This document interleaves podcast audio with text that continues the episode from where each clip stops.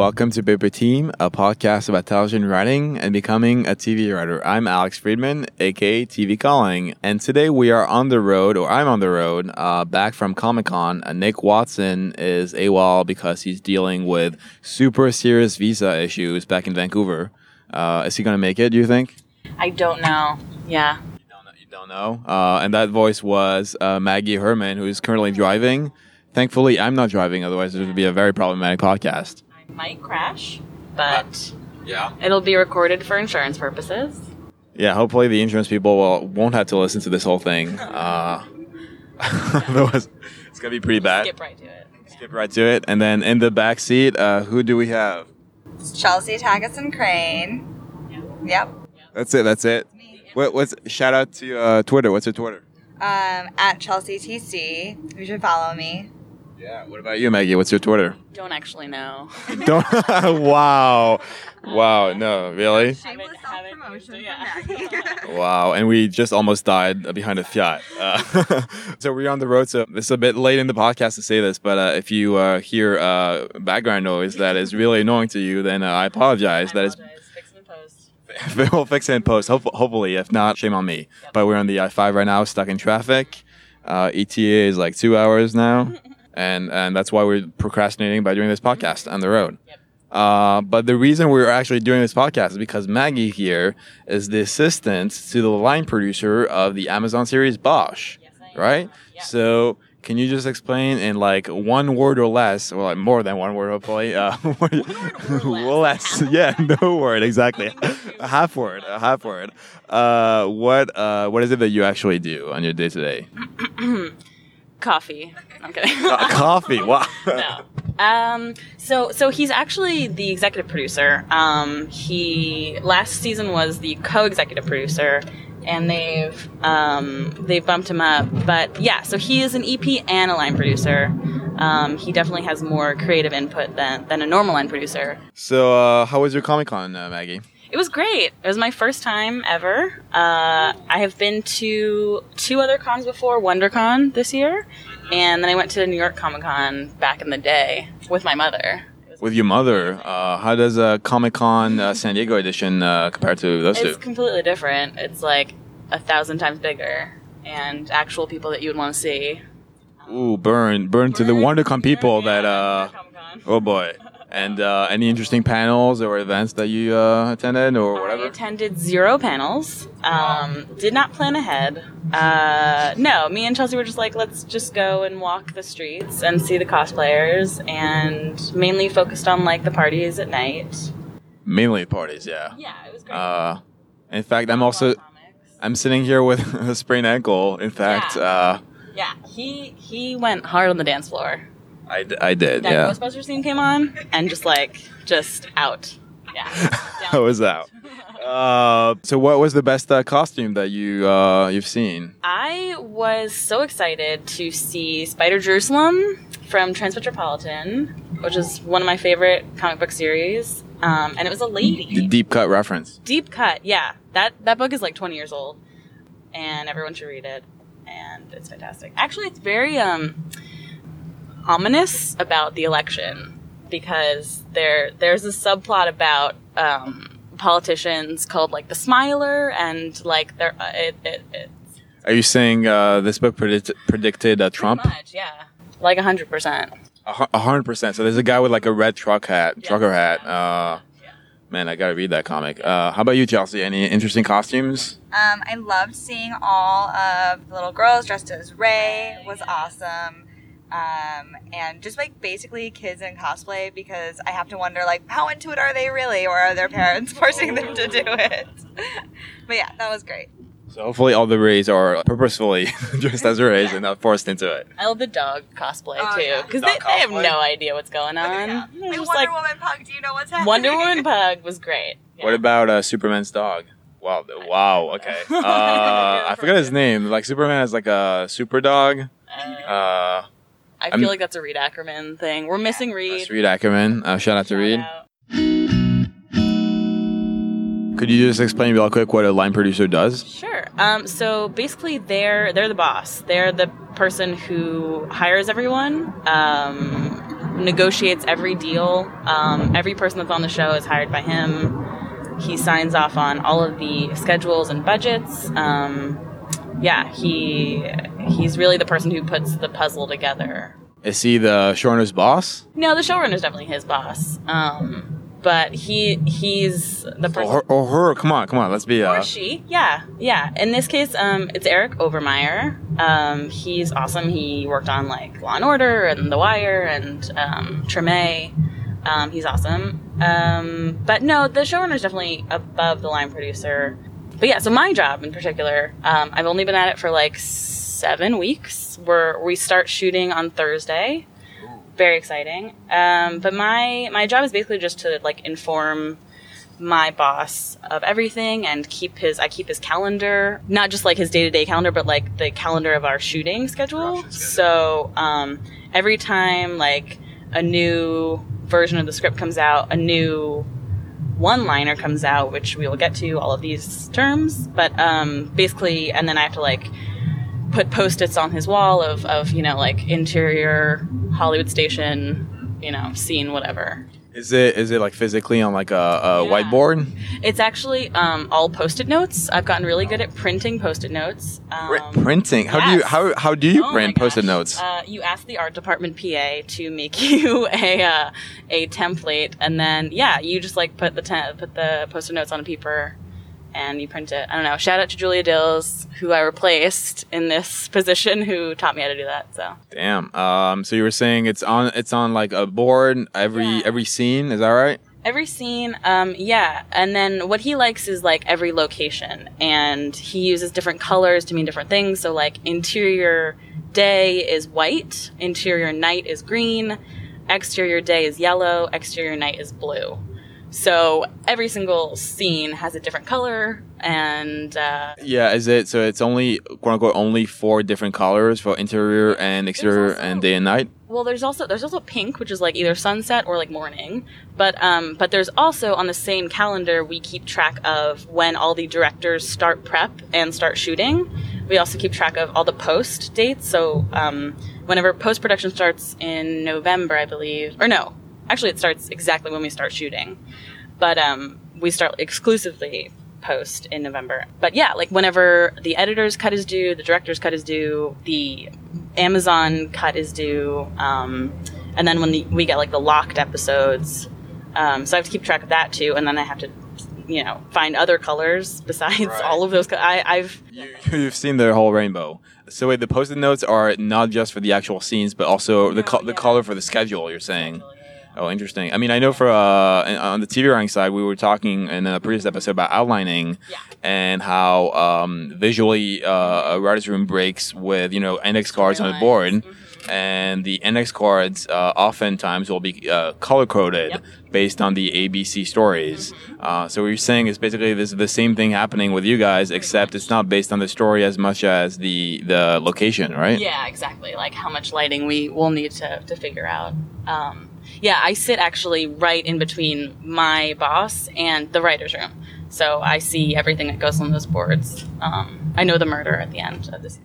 Wow. Spoiler alert. Yeah. So you, you have you seen like the board in the room of Bosch? Yeah. Yeah, So, they, like- they line it out based on episodes, and they're all what you said was like the you know the A, B, and C story. I think like the A story is always Bosch, and then like the B story is usually like um, either his partner or like the um, Lieutenant Billets, um, or and then each each also we have like multiple crimes happening at the same time, so there's like multiple threads of story, Right. and and it's broken down pretty much like based on each crime investigation. So the scenes that you see uh, being broken down in the room versus the scenes you will be working with, are we ta- like how granular are the scenes? Are we talking like down to the expositionary shot of the of the house, or what? Are we I. I don't really know. Um, Yeah. Probably not. I don't know. I get like the beat sheets, like which I'm sure is like you know the post like the their index cards are like pretty pretty um, broad, and then like the beat sheets are like a little bit more specific, and then like the s- scripts are actually you know the scripts. But so the the post-it notes that you work with uh, with the color coded,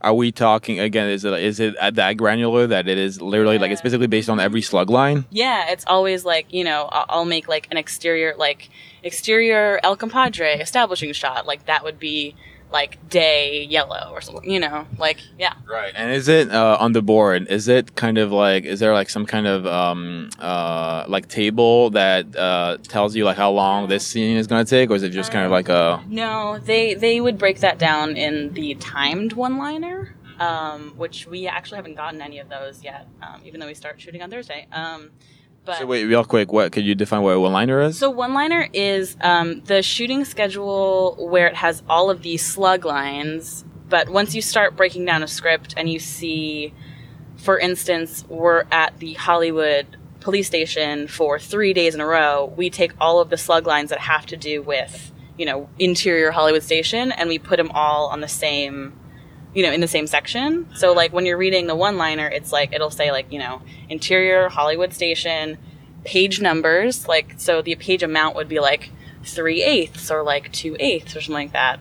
And then it would say who's in the actual scene, and all the characters are given numbers. So like Bosch is number one, J. Edgar's is number two, Lieutenant Bills is number three, like all these people, and then you know all the bit actors are like number ninety nine or whatever. And then it would That's say, that's a burn on the uh, on the I know, background right? actors. Wow. and then it would say specifically like very shorthand like what's going on in the scene like bosch tells j edgar about whatever. So it's basically all of those in one schedule. And it's also broken down by day.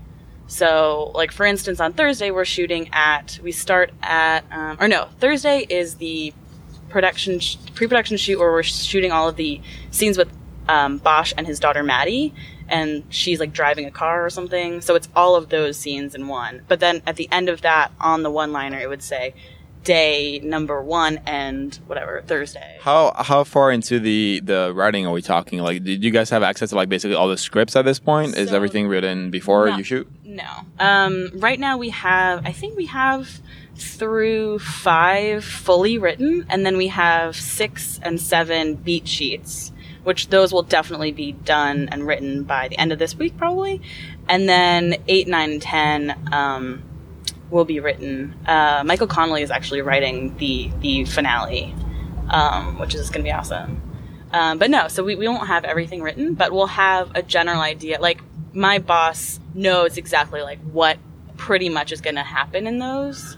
So we're not like surprised. We don't have to like find a crazy location last minute. So, do you guys prep starting with the beat sheets that you get from the writers, correct? Mm-hmm. Yeah. Um, and I'm sure like those obviously will uh, go through a lot of changes as the season Oh, progresses and as the like the network gives like notes or whatever it is. Mm-hmm. Um, so how do you guys deal with that?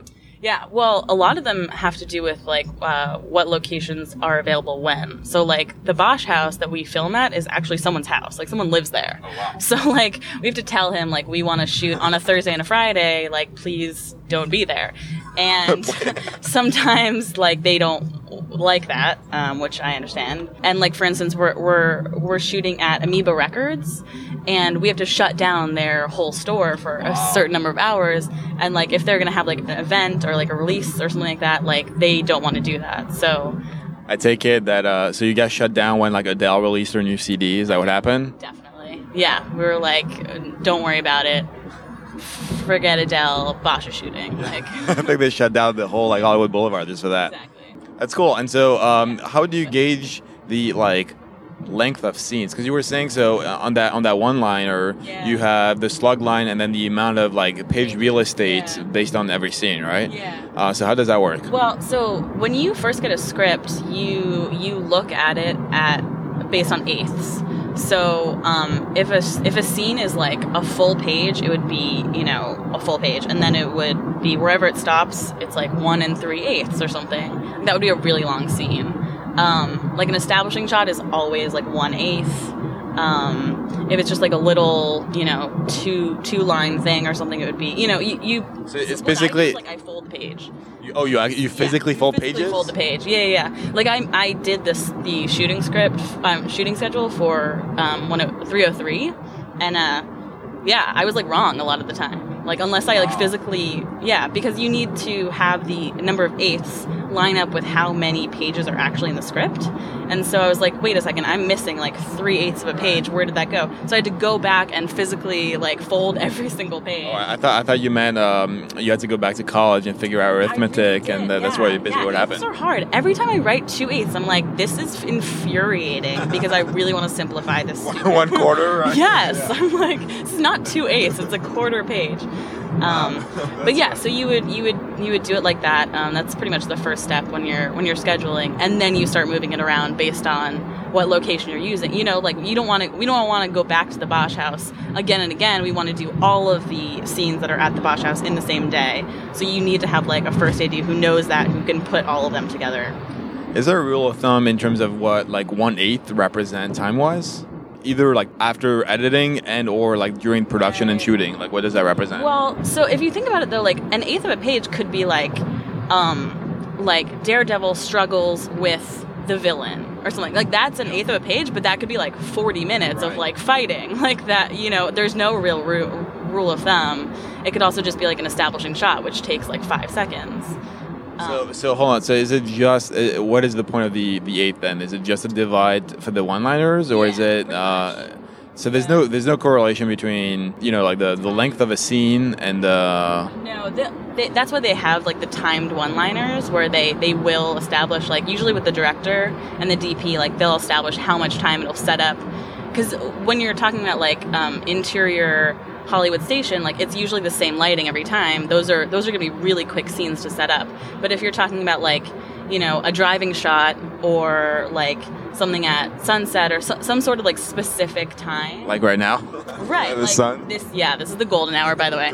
Um, um, if you're if you're like gonna take a long time setting up like if it's the first scene or something like that's going to be a long time of prep um, so you know an eighth of a page could take an hour of setup. Yeah it depends. Earlier you were mentioning determining that, that like that length of, uh, of production or like shooting how long it's gonna take to like take this like exterior exterior shot how long it's gonna take to like shoot that interior uh, scene. How do you actually determine that? I mean that would be up to the director and the DP um, the cinematographer the DP um, uh, I don't know it's up to them I don't I don't know anything I mean, do you do you um? I mean, because you you prep the obviously the budget. What what's that? there's a horse truck over there There's a horse truck.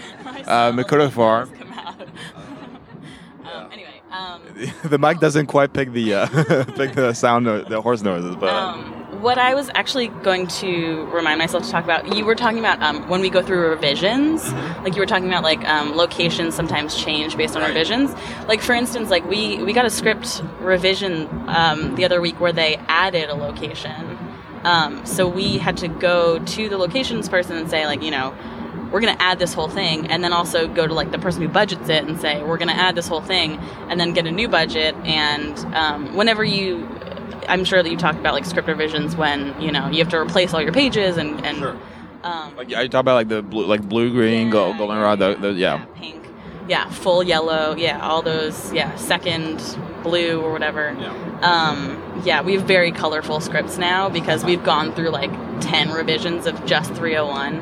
Um, but sometimes they, when they revise um, a script, like you'll lose um, an actor or something who you had previously booked in that scene. Where like if you had made a deal, you would still have to pay them, even though like the writer revised it. Like you would still have to pay that actor. Um, yeah, there's a lot of a lot of um, Shows. yeah, where, you know, the actors and the writers and the producer like all have to figure out like you know, if I cut this line, they get less screen time, therefore they're like not a day player anymore, they're top of show or like something like that. Um, So how do these kinds of like conversations go? Is it is it just in the writers' room? Is it like the line producer is on call and to discuss those kinds of problems? Yeah. Well, yeah. I mean, it's usually like during the day when we're all there. But like right now, for instance, we're casting all of these parts for um, episodes one through three, and making all of the deals. And um, what my boss had me do the other day was go through all of the scripts and see exactly when this one actor is working so that I can see, you know, how many days they're working out of all of the shooting days, how many days they're on hold, and then like if there's any like holidays or something, because that determines if we pay them a certain rate. So, like, if a person is just in one scene, you would pay them a day player rate. If a person is in multiple scenes where you would want to pay them like a weekly rate, um, you could do that. Or there's also something called top of show, which is when you basically have them have this actor, like, they call it you own an actor for a certain amount of time. And so, top of show is like you own them for that whole episode. So, you can schedule them at any point. And so, So, like, they, so they are they like on call basically? pretty much, yeah, yeah, yeah. You own them, yeah. Yeah. So can, can they also do my dishes when I'm uh, I'm not home? Yes, yeah, yeah. You own them, yeah. Um, no, but but basically, what happened was like this one detective, or I guess officer or something, is now instead of just being like a um, a day player where he he would be like you know a person at the end of the credits. He's working so much that he's going to be called top of show, which is it's based on the fact that their their credit is at the first part of the episode. You know, where it's like before they get to like the producers or whatever, those those actors. Um, So are we ta- are we talking like like guest starring? Are we talking? Exactly. Yeah, yeah, yeah, yeah, yeah. So top of show. But yeah, like that's a huge um like bump for this dude's career and like all because of me. All because of you and this and this because. I like made up his schedule. Yeah. Yeah. Uh, shout out to dude. Shout out to, yeah, dude. Yeah, to be Uh, named later. To, to be named later. Yeah. Um, You'll but so how does that like salary breakdown compare when? Oh, hold on, we are Hold changing on. lane. We may die. Hold on. Uh, Um, actually, the- he might not be a cop. He's just an intimidating looking dude. I don't, I don't want to be in front of that guy. Uh, We did not die, guys. Uh, it's, it's all good. Um, so yeah, well, just to go back to the salary portion of it. So how do Yeah. does it break down in terms of um, the portion of your budget that will go um, Yeah. to like the main actors versus the guest stars and all those kinds of uh, people? Um, so those those people like the the main actors usually have quotes where we pay we all we pay all the main actors usually um, episodically um, instead of weekly or anything. Um, and like now we're in season three, so their quote has been raised every every season. I'm pretty sure.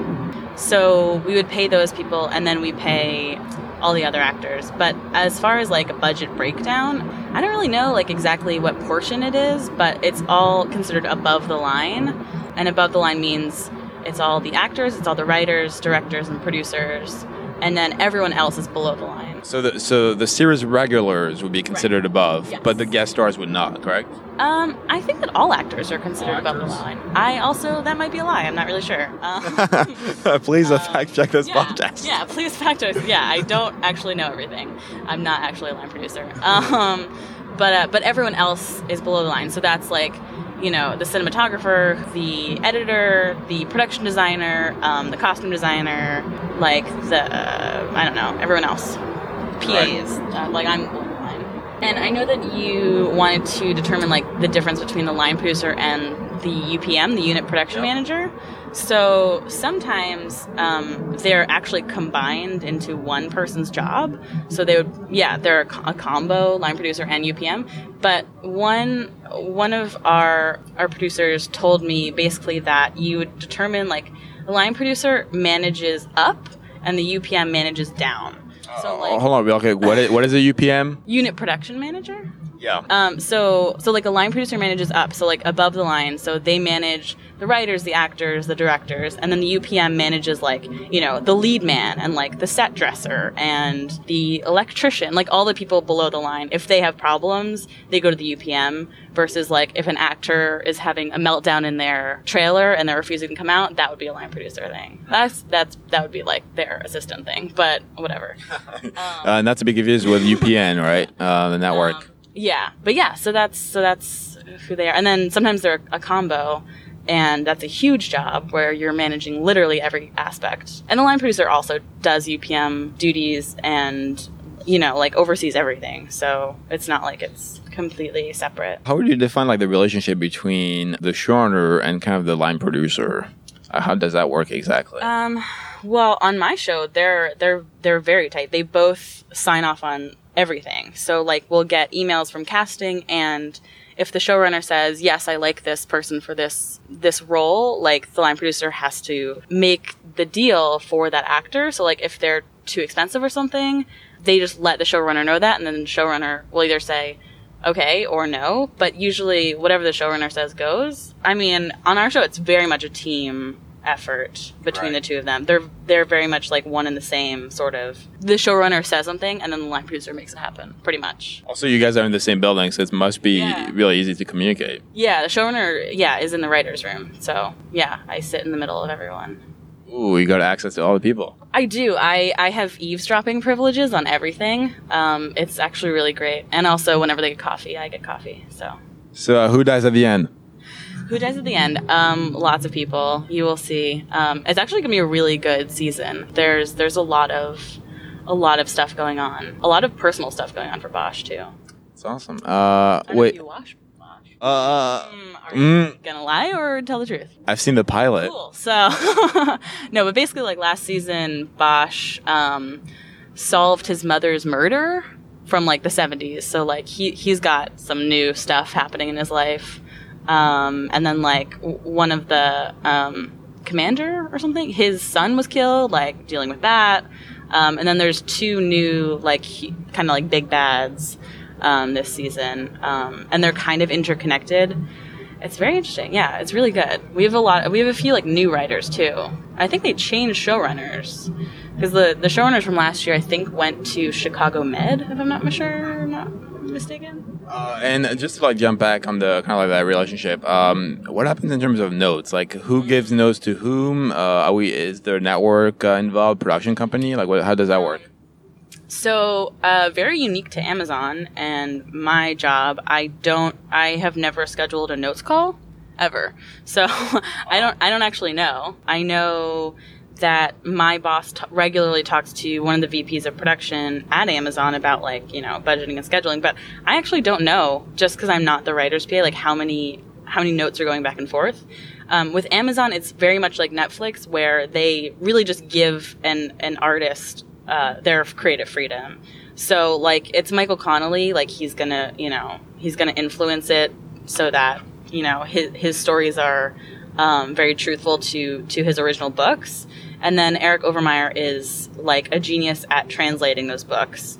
I don't really know how much input um, Right. Amazon has. What, but what about the kind of the production side, or like the line producing side? Like, are there is there are, are, like do notes exist on that end, or like are we? Is there like any involvement from that side? Well, yeah. I mean, as far as I know, um, my boss is he's also an executive producer, so he does have creative notes, um, which is very unique to his position because line producers don't usually give creative notes at all. The most like creative they really get to be is like, you know, when can we shoot this? When can we schedule this? They have like creative mm, they have like decision making over how much money you give to certain departments. So like for example um, like you would allocate a certain amount to production design to make it look really good. Or like you would you would allocate more money to the visual effects to make it you know like if you're on a sci-fi show like to make it look really good. So they have like kind of creative input. I don't really know. Right. But so it's it's kind of like the line producer's discretion to do those kinds of elements And elements. there's also there's also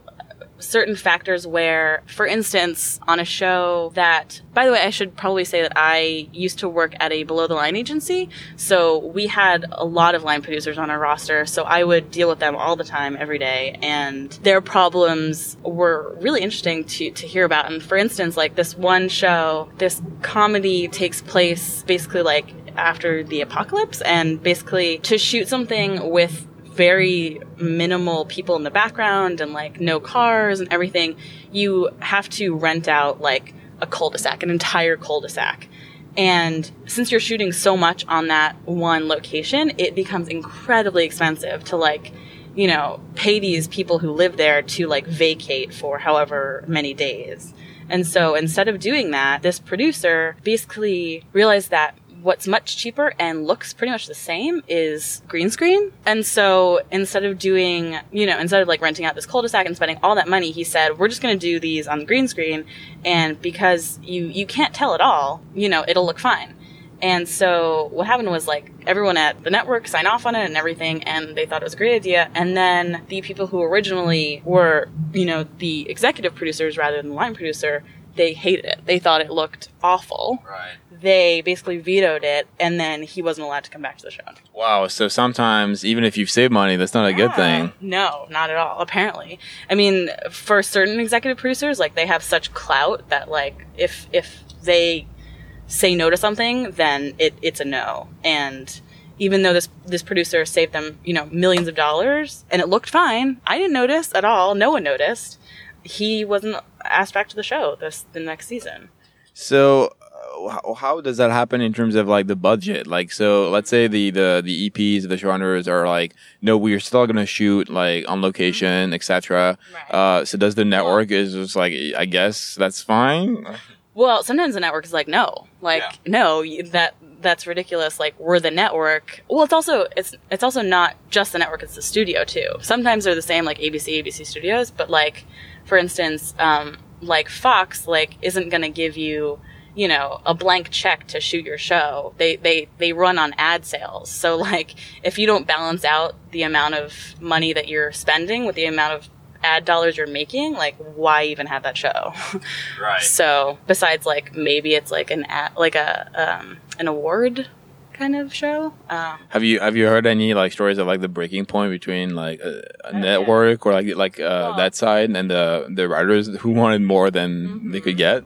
this is why like stuff is stuck in quote unquote development hell a long time. Like a lot of the time is like um, studios will hire line producers just to do what's called a board and budget. So they'll give them a script and they'll just tell them to break it down, like a rough estimate of, of how much it would be per episode, per season, which are two different budgets. And basically based on those numbers, they would say, you know, is it is it gonna be worth it? They you know, they crunch all the numbers and they say, are we actually gonna give this a green light or are we just going to either send it back to development where it'll maybe become cheaper, you know, change some stuff, um, or are we gonna greenlight it? Um, so, for instance, like um, I know that uh, I know that Spike TV is, is trying to get into um, original programming, and a lot of their stuff, like I know that they had Red Mars for a while, that has been stuck in in development forever. They at one point they did greenlight it, and it, it turned out to be so expensive that. Um, they just kept deciding and deciding, and eventually the showrunner just walked away. Yeah. Well, it's like definitely the kind of a, a show that requires a big budget. I mean, yeah, you're like on Mars, and they wanted to shoot on location in like Iceland and also New Mexico and also, you know, wherever and also Argentina, like all these different places. And you're like, is Spike TV going to make the numbers of, first of all, viewers and second of all, ad sales that are gonna, you know, outweigh the cost? And definitely it was not. Yeah, you can shoot. Uh, I think the i five looks a lot like Mars, right? Doesn't it? The i five, where we are right now. Right now, it's yeah, it's definitely a, a wasteland.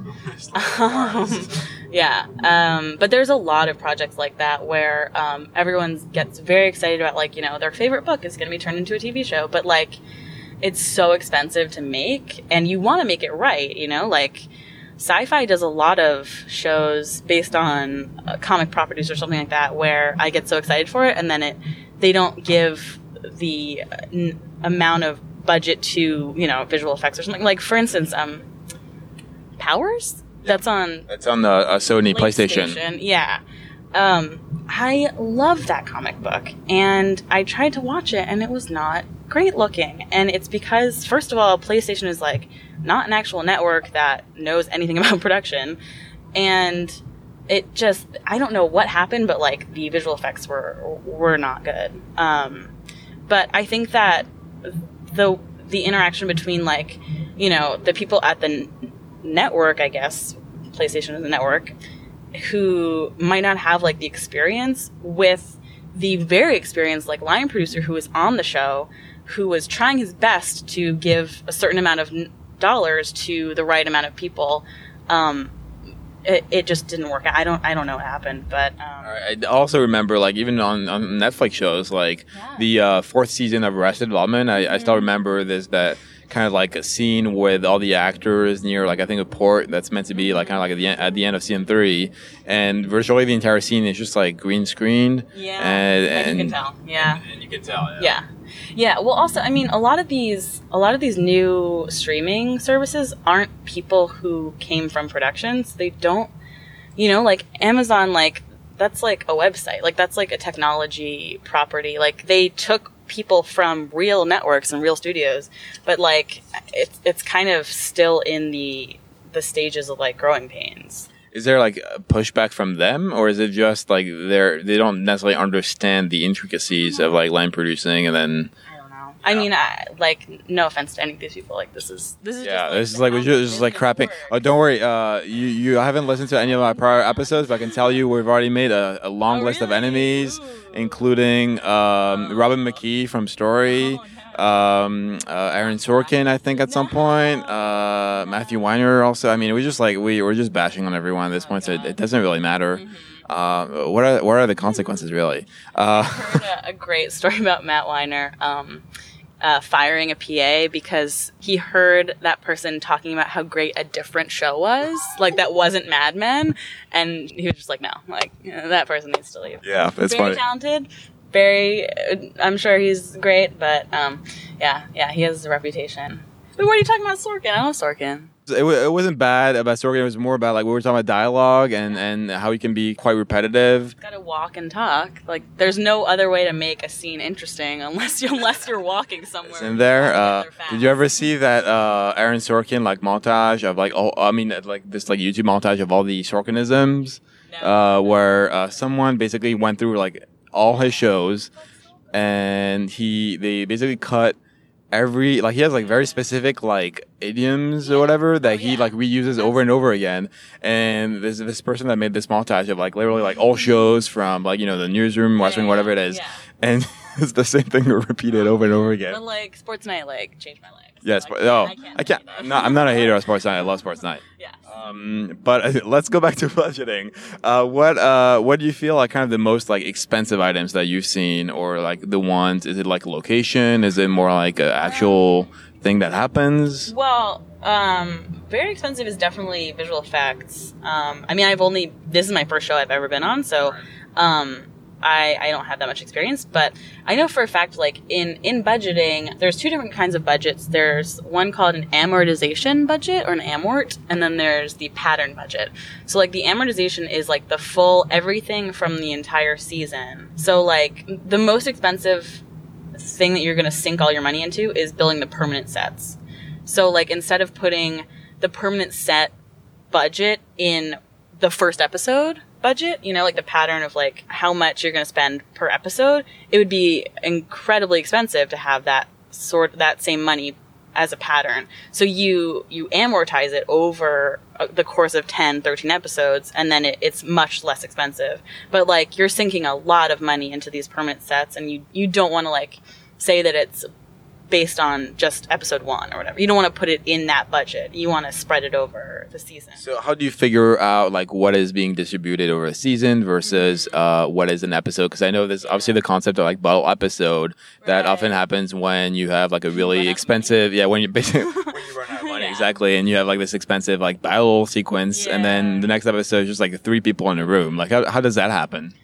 Well, yeah, I mean that that happens because you you spend all your money on on one battle episode. Um, uh, I mean, uh, I don't know. It's it's definitely a conversation between the showrunner, the line producer, and the network or the studio. Um, Is it like more like people being taken by surprise, or do they know they're like they, they, they gauge the amount of money that's going to be spent in this one episode, and then they understand that they're going to have Um, to like pull back uh, at some point? I mean, you should um, you should definitely have like an overview of the whole season before you go into production at all. You should know like exactly what the big episodes are going to be, so you can you know budget it correctly. Like I. Th- then how do networks work? I know. I mean, yeah. Well, a lot of those times you have you have showrunners who make snap decisions, and you know, instead of keeping to the outline, they'll you know if they if they read a bad review or whatever about the first episode, they're like, we need to make the tenth episode incredible so that I can justify my job and get a second season or something. But I don't. know. I mean, I just know from from our season right now like we have certain numbers of gunfights we have a, f- uh, a chase sequence happening that will require like aerials like helicopter shots um, which are kind of expensive and um, Kind, kind of. know, a little bit, a little bit expensive, but um, and it's also it takes place at night, so like you have to get it right. Um, so I know that they like factored that in definitely. Um, but I also like, you know, I'm I'm assistant. I don't have like access to to those kind of numbers. Sure. Um, uh, You well, I should mean, talk to a real. I, I should talk to. Yeah. Uh, sorry. Do you have like any idea of like what, what would be the typical kind of like budget for uh, for an episode of TV? Well, so there's also when you're working with budgets, there's different levels of money. Um, like I just sent in um, to SAG-AFTRA a form that says, "Oh, here's the here's the accident. That's why we're in traffic." Oh wow. Yeah. Um, basically, like um, there's different levels of budget. So once you hit a certain number, you have to give everyone more money. For instance, on Bosch, the the number that we don't want to hit is four million dollars per episode. So we try to keep it just under that. So that we don't have to pay everyone that much money. I think it's so. I think it's four million is like the most expensive category.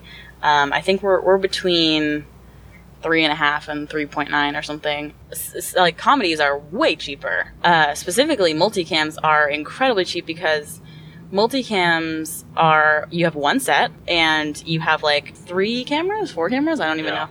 And you're filming for maybe one to three days. Like that's it. That's per episode. You have three, like maximum three days. And our show is a nine day shoot, and not just on a stage, but we're you know like at a courthouse, and we're at Um, Amoeba Records, and we're at El Compadre. Like we're at all these different places every single day. So that's where all of our money comes from. Is like you know when we're racking up that money, it's it's because we're at different locations, and also like you know the DP and the director have to set up every day, and and it takes hours and hours of manpower and whatever. So like when networks are like thinking about greenlighting something, they always take that into to factor. Like if you're thinking of making a single cam comedy, like they'll probably consider it less because it's gonna it's gonna be more expensive. And when they're considering picking up like a sci-fi project, like how are you gonna shoot it? Because you know you want to make it look like outer space, but like you have to shoot it on a set. Like you can't. Are you saying I can't do what Gravity did? And oh wait, no, Gravity did not shoot in outer space actually. So uh, did they? I don't even. Uh, nobody knows really except Alfonso they're still out Cuarón. there. I think they're still out there. Yeah, I, I think they had like a, a five million dollar budget that was enough to like shoot in space. Yeah, but Ah. like, yeah, it takes years though because they're in orbit. Yeah, yeah. Oh, that's how that's how it works.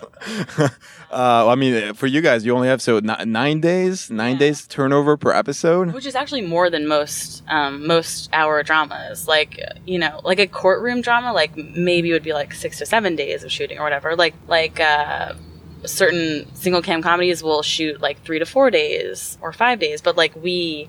Every time, I'm pretty sure it's I'm pretty sure it's nine days. I know that like we're we're what's called crossboarding the first two episodes, and it's a total of 18 days shooting. So Define crossboarding. crossboarding. Crossboarding is so we have a um, a director who's shooting one and two episodes one and two. So we we own everyone for those two episodes, and we can cross board like you know a scene from episode two in the Bosch house with a scene from episode one in the Bosch house. So like we're we don't have to like separate it by days, but like when, for example, you're you're shooting an episode, I mean, a scene from like episode two and a scene from episode three, and you're crossboarding that way, you have to pay two directors. It's called a double up day, and you're you're paying for two different directors because you know n- not everyone can just direct that scene. It has to be the same people. So it's basically like juggling, obviously everything, and also on top of that, the directors, because you, you don't want, even if it's going to be on the same location, you you're going to have so two directors are going to be present. Well, it can be on two different locations too. So, like for instance, we're we're crossboarding. I think it's like a Hollywood station with like an exterior Hollywood station, which is like a different place. And also, like the directors for each episode prep at the same time as another director for another episode is shooting.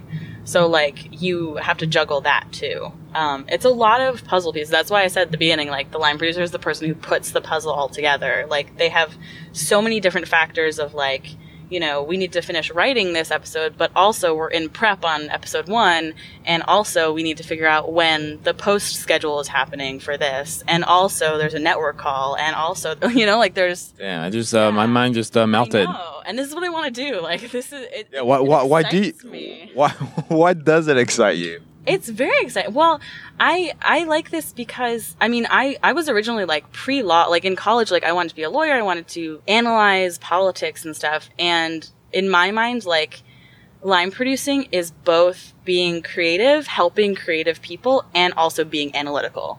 You know I I get excited. Hello. There's a what's up? Man.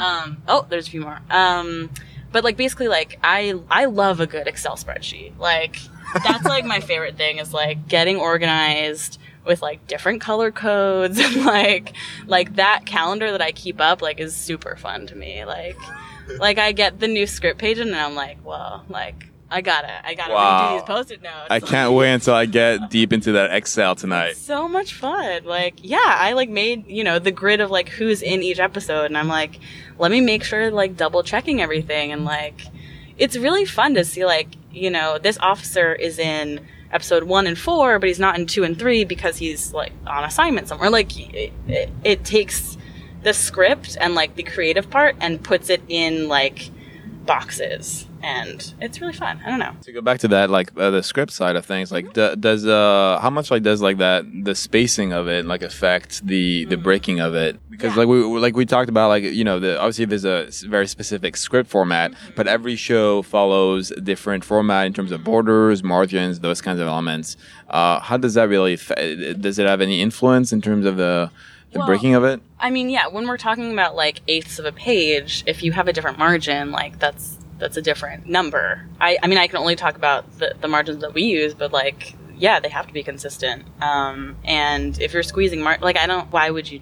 I don't. Well, well, I mean, don't yeah, it's it's not it's not co- it's not a college essay, but uh, Yeah, but exactly. but I do know that like. s- 13 point font. No. What's that? Nuh-uh, Fine. nuh-uh. Uh, wait, are we using uh, Times New Roman or uh, Yeah. Arial?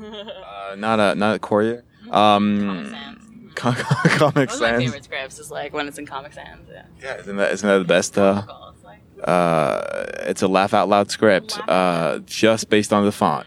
or like Chiller. Yeah. Yeah. Ch- Chiller font. Have you Yeah. actually seen a script written in Chiller? No. No? Those are jokes. Uh, those are jokes. I really because I have actually I don't know if seen. you get comedy, I've but, actually seen Comic Sans scripts uh, in Really? my life. Yeah, I have. Uh, what? I almost. I've seen one. Uh, Did you die laughing? I I mean I died. I don't know if I was Oh, laughing, yeah. but uh Your soul died a little bit. yeah. Yeah. Um Oh, that's that's really sad. Uh but uh, anyway, but like every show has like different borders and different right. spacing. I So have no comment on that. All right, all right. Let, let's uh let's move on. Let's move on. Let's dig a little bit deeper into the writing side like about Excel spreadsheets. Excel yeah, uh this is We'll talk different Some good formulas. You gotta use your formulas. those macros. Oh yeah. Oh yeah. Give me a good like grid. Yeah. Where everything changes based on what you like. You press enter and it's like the whole thing changes. It's the best. I think I think uh, we've lost uh, 100 listeners in uh, those last 5 minutes. not, like yeah. Or like let's talk about Google Sheets. Like this is a whole new. Yeah, let's not. All right, move, moving moving on and back to writing. Uh, what are some of the, the yeah yeah? Uh, don't, I mean, I'm stuck in a car with you. Let's remember that. Uh, so I don't really have much choice. What's happening here? What's happening here is um, we're still stuck in traffic. ETA 8:36 p.m. Right now. Wow, Ch- what, what was that? no, Chelsea. Uh, Sigh. Just a sigh of A exhaustion. groan. I think. A groan. Really hungry and I want to eat. Didn't we just eat at Whole Foods? I, I, I brought some snacks uh, and I want to eat them. So anyway, We can take a break in a second. But uh, so, what would be kind of like elements that writers should try to avoid, like explosions, animals, kids, exploding animals, exploding Exploding. kids? exploding baby animals. Um, kids are fun. Kids have their own SAG rules where they're not allowed to work more than a certain amount of hours. You have to hire their studio teacher. You have to like make sure they're you know safe. I don't know other stuff. Um, it's a whole thing. I mean, I don't know if you if you can avoid it. Um, but I mean, it's also easy to you know juggle, especially if you have like an experienced line producer who's you know on a show. Like I worked on um, for approximately two days. I worked on the show about a boy, and I like was the handler for the two babies, like the twins. And when you have to like switch them out like once in a while because like one of them's crying and like one of them just pooped their pants like you know you you have to like you have to stop all of production because a child just pooped their pants. Like you, like you have to uh, understand that like these are kids and they're not like professional actors and like they're gonna have tantrums and waste your money. But if there's like no no getting around it, like I understand. Like I mean, it's part of the the narrative, isn't Yeah. it? That you need to have these kids uh, crapping their pants all I the mean, time. sometimes yeah, on on camera now. Um, Wait, what? you just fix it in post. Um, you'd be surprised the number of oh no. Uh, what? I don't, I don't know what the end of that joke was. Number of uh, of uh, of uh. Titus Welliver probably pooping his pants. Like Wait, what? Titus Welliver and and, and pooping babies? Like, what's happening here? no, pooping his pants. Oh, the number of times you had to like in post fix his pants because you could see the the the. Oh my god, this is definitely. This is a great joke. This is just got expanded way beyond my my dreams. Uh, anyway, what to avoid? Uh, I don't know. I mean, like I work on a cop show. There's not really much that you can like avoid as far as like you know you need to like work with guns a lot and and like different weapons and like we're shooting at different places. Um, uh, I don't know. Well, let me let, let me put it let me put it this way. Um, what would be something that is deceptively expensive, or vice versa, like something that's not as as expensive as one may think? Um, these are great questions. Um, Thank you. Uh, deceptively expensive makeup. A lot of times, like hair and makeup people are very expensive. They make a lot of money.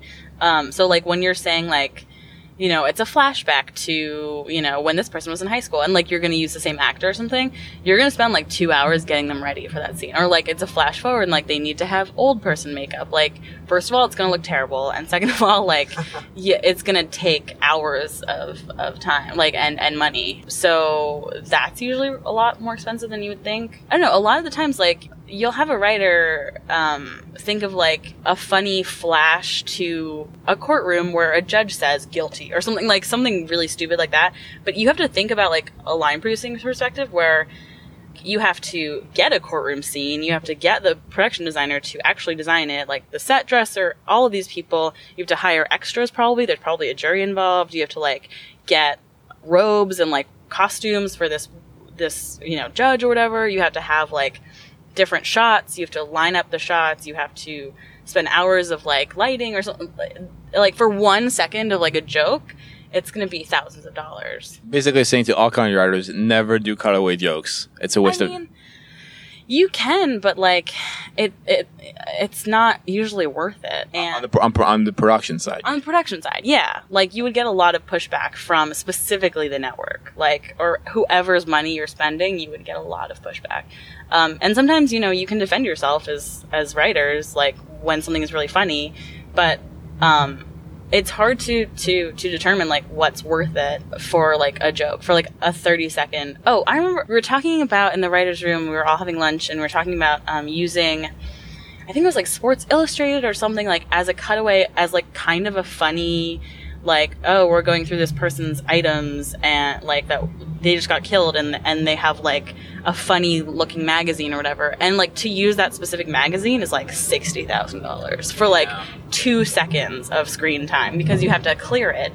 And that takes a lot of money you have to like pay for the rights to put it in your show Yeah, can we just do like a quick cutaway on uh, like the Super Bowl? Um, just like a right, quick, yeah, like five second uh, Yeah, clip. hilarious LeBron James cameo for like a second in his uniform. yeah. In his uniform with the, the the mascot and everything on Oh, screen. Yeah. everything that's copyrighted. Yeah, yeah. Yeah, what do you have like any crazy stories, either firsthand or that you heard about uh, writers wanting like really stupid things uh, that are like super expensive or super crazy to like manage? Not that I can think of right now. Let me. Wow, great. No, I'm unprepared. Unprepared. I'm sorry. All right. While you're thinking about this, let's let's uh let's talk about more of uh, of your job. What what is the the hardest thing and the easiest thing about what you do? Post-it notes. Post-it notes are really hard. No. Um, uh, I don't know. So we haven't started production yet, and this is my first like production job. So I don't really know. I'm pretty sure the hardest part is yet to come.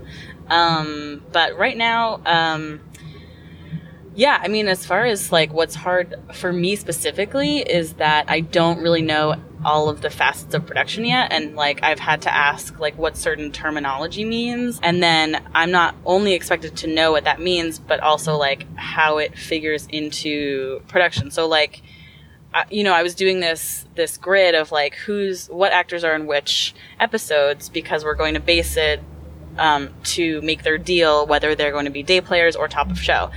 And first of all, I had no idea what top of show was. I had no idea like what any of these terms are, um, and I didn't really understand what my boss was asking me to do. So I kept giving him sort of what he wanted and not understanding it because I just I am not experienced in that. And he's such a great boss that he was like that's totally fine. Like i get it. You're learning. Like he he is more focused on me learning than getting something immediately um, which is great. Um, uh, yeah. And then um, the easiest thing well i mean when i changed from an agency job to production job like i don't sit on the phone 24 hours a day like anymore like when i was in an agency like i was chained to my desk pretty much not really like love my old job but Literally- literally chained.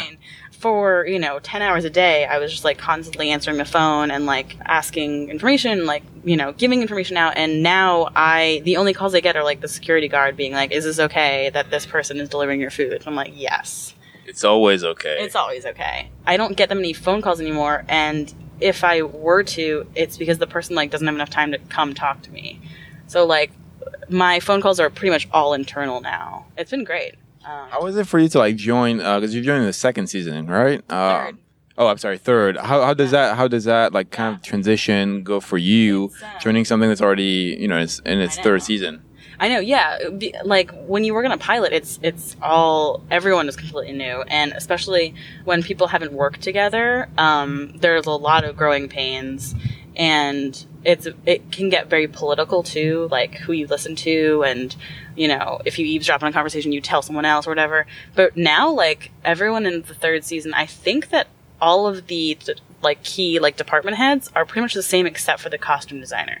But she worked on season two, but like as like a, a costumer or whatever. So like everyone has pretty much worked together already, and they're pretty much a well-oiled machine as far as like you know they they know exactly where they're getting all their furniture from and all of their you know um, they're crafty this season and there's pretty there's a lot of like institutional memory and even though I'm new, like I have access to the Dropbox, like the files that we used last year. So like I'm supposed to write all of the actors' deal memos, but like because I have literally no knowledge of what that means, and it is my job to do that, I can look at what happened last year and see all of those all of those files and just pretty much replicate it. Copy paste. Exactly. Yeah, pretty much. You just like yeah, you just change the numbers and the person's name, which which is great. Um, yeah, I'm very glad. I'm, I'm my first my first season is a third season because I'm not running around F- figuring everything out. Uh, it's already pretty much figured out, and, and you just have to change stuff. And cool. anything I need,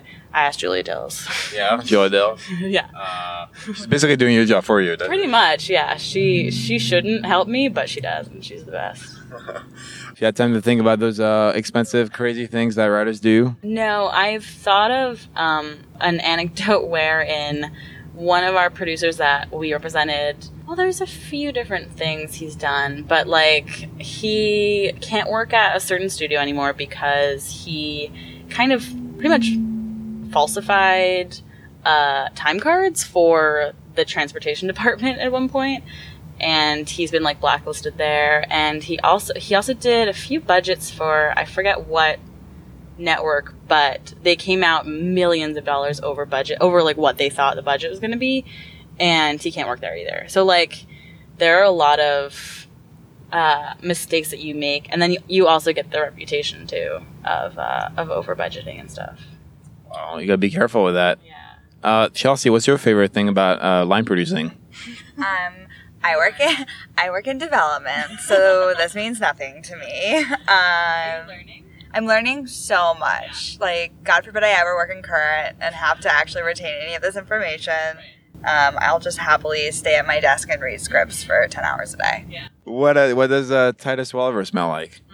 Um, he smells like power.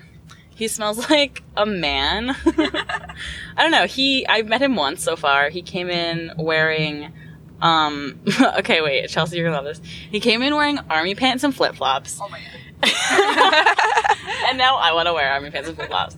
Um, no, he's uh he is awesome. Um, he made these shirts last year that um, there was like a scene in last season where he's like saving his his ex-wife and daughter and he has like um like an Uzi or something. And so it's like a print of him with the Uzi and it's like a Shakespearean quote. Like something about like the dogs of hell like unleashing the the war dogs of hell or something like that and like he gave it to all of the crew everyone was like, "Do I have to wear this?" like, was, was, this like a crew gift kind of yeah. thing? it was like his personal crew gift was like, "Here's me as a badass." like, yeah. How many uh, how many people in the crew do you think uh, are wearing them right now? I, I have one, and it's and um, I don't know. There was a box of them when I started on season three. Ooh. I took one. It's I mean- a great shirt. Uh, how how how much on eBay? I don't know. I should put it on eBay. I bet there's a, a big Titus Welliver fan out there who would want it. If Yeah. you're listening, If you, if you- find me on Twitter at I don't even remember my. Yeah, I was gonna actually we're gonna conclude with me asking you like, have you figured out in that like one hour we've been talking, uh, what's Tweet at what's Chelsea? She'll let me know. Chelsea? I'm also Maggie Herman's personal assistant as like a side gig. I'm available via mail, like the U.S. Postal Service. What's your what's your physical address? no, not happening. Not happening. Also, good news, guys. Uh, the I five has cleared up. Oh my uh, so excited. This is like not Mars anymore. Well, maybe a little bit. This is great. Yeah. What? How much more time? all right. Uh, we still have one hour and fifteen minutes left. Jeez, I don't want Uh, but uh, but we're gonna conclude this right now. And uh, Awesome. awesome. Well, Maggie Maggie's so relieved. Can I think get like 15 more minutes just about Excel spreadsheets. just about Excel. sp- We can do like a off the book like Like spin-off podcast Yeah. called uh, called Excel Team. Doing- do- in the sheets. Yeah. Something about something about the sheets. I don't know. Between the sheets. Between the sheets. between the sheets. Uh, It could well, also be your autobiography, like between the sheets of the Maggie Herman story. A lady at the street. And, uh, I- something about the sheets. I don't even In the know. Excel sheets. wow. Uh, and on that note, uh, thank you for listening to this one hour of a conversation about uh, Excel spreadsheet. Holding, holding on. yeah. Thank you, thank you for that. Uh, you can always leave us a review about Guys. spreadsheets uh, at uh, paperteam.co, that's co, not dot .com, uh, slash iTunes. That's paperteam.co slash iTunes. I'm on Twitter at TV Calling. Where are you on Twitter, Maggie? Who knows? Who knows? Can I give a shout out to my mom because she's definitely listening. What's up, What, Kathy? what's, That's what's my up? mom who called me during this podcast and left me a voicemail. Can we listen to the voicemail right now? I'll now? call you back. No, because it's probably cute. Like, way, Aw. way too cute. Yeah. Uh, yeah, and um, usually I inform the, the listeners what uh, we're going to be talking about next week, but uh, I have honestly no idea at this Fix point. it, fix it, So uh, fix we'll Yeah. fix it in post. Maybe I'll record Talk some. to me next week, or probably don't talk to me like Pro- ever again. I probably will never. Titus Welliver next week. Oh yeah, we so next week we're going to be talking about Titus Welliver's. Um, About to Titus Welliver. About Titus Welliver. yeah, it's it's Titus Welliver about Titus. Um, uh, Titus about That's Titus. his podcast, actually. To Titus about Titus. From Titus. Titus on Titus. Titus on Titus. Yeah. All right, on that note, uh, goodbye. okay, bye. Bye.